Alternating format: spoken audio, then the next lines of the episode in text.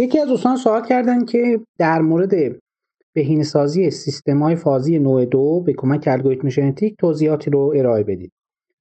این که حالا سیستم فازی نوع دو چی هست؟ من این توضیح بدم برای افرادی که احتمالا نمی‌شناسن اینها رو. سیستم فازی نوعا یک سیستمیه که بخشی از پارامترهای اون یا مکانیزم عملکردش به شکل کمیت ها و مجموعه فازی توصیف شده باشن که خب انواع اقسام اینا رو دیدیم دیگه توی متنهای مربوط به فازی تو کتاب ها توی منابع آموزشی هست. توی فرادرس هم به این موضوع پرداختیم. سیستم فازی نوع دو اما یک سیستم فازی هست که مثلا فرض کنید یک مجموعه ای رو و یک کمیت رو ما توصیف کردیم پارامترهای همون مجموعه خودشون باز فازی هستن. یعنی فازی در فازی. یه همچین حالتی. و خب هایی هم داره و یک توصیف جالبی از عدم قطعیت رو می‌تونه داشته باشه. های متنوعی داره و خب تحقیقات زیادی هم روش انجام شده. به ویژه در دهه های قبل خیلی بیشتر در واقع این موضوع مورد بررسی قرار می گرفت الان یه مقدار خب فکر می‌کنم گرایش به سمت منطق فازی و این موارد کمتر شده.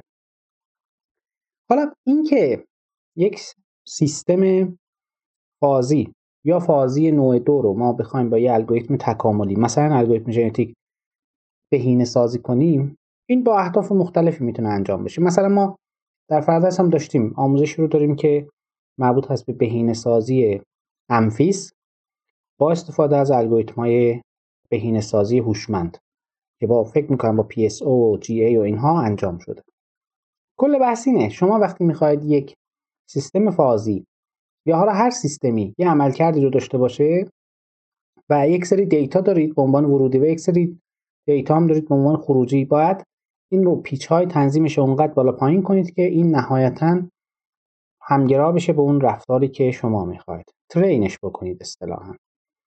البته خب در مورد سیستم فازی نوع دو این موضوع کمی پیچیده تر خواهد شد و مهمتر از هر چیزی شما یه مکانیزم لازم دارید که اینو بتونه برای شما شبیه سازی بکنه. یعنی بحث اینه که شما همین الان یه سیستم فازی نوع دو رو به هر حال رسیدید بهش. حالا چه بهینه چه غیر بهینه. خب؟ بالاخره باید بتونید این رو نتایج رو ازش بگیرید و شبیه سازیش بکنید. خب؟ و این موضوع حتما نیاز به یک شبیه ساز داره. البته نمی‌دونم toolbox فازی در متلب مثلا به طور پیش‌فرض اینو نداره ولی احتمالا type-2 fuzzy systems رو احتمالا یه افزونه های چیزایی براش وجود داره و می‌تونید بگیرید استفاده کنید. بعد از اونش دیگه خیلی فرق نداره. یعنی بخش اصلی این اون شبیه سازش هست. شما همون آموزش طراحی سیستم فازی عصبی با الگوریتم های تکاملی رو که در فردرس هست همون رو ببینید یا بالاخره الگوش رو و فرایندش رو یاد بگیرید همون هر سیستمی قابل استفاده است. یعنی شما شبکه عصبی هم بخواید طراحی کنید و آموزش بدید همونه. یعنی نهایتا اینه که سیستمتون فازی باشه یا نباشه عصبی باشه یا نباشه یا اصلا یه سیستم چند جمله ای باشه فرق نمی‌کنه که. یه سری پارامتر داره یه سری پیچ تنظیم داره که نهایتا الگوریتم بهینه‌سازی شما باید بره اونا رو تنظیم بکنه. بحث این هست که خب این تابع هدف شما اینه فیت کردن خروجی این سیستم به داده هایی که دارید. با توجه به ورودی هایی که در دسترس دارید.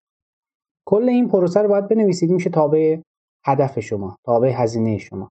و نوعا اینا همشون مثل همن. تنها جایی که متفاوته اینه که وقتی این داده ها رو دادید به این سیستم خب شبیه ساز متفاوتی برای هر کدوم از این سیستم هست فازی عادی با فازی نوع دو متفاوت این شاید متفاوت ترین بخش هست دیگه. بقیه بخشاش تقریبا میشه گفت که یکسانن. اصلا شما با یه فریم کلی می‌تونید همه نوع مسائل رو به صورت یک جا حل بکنید.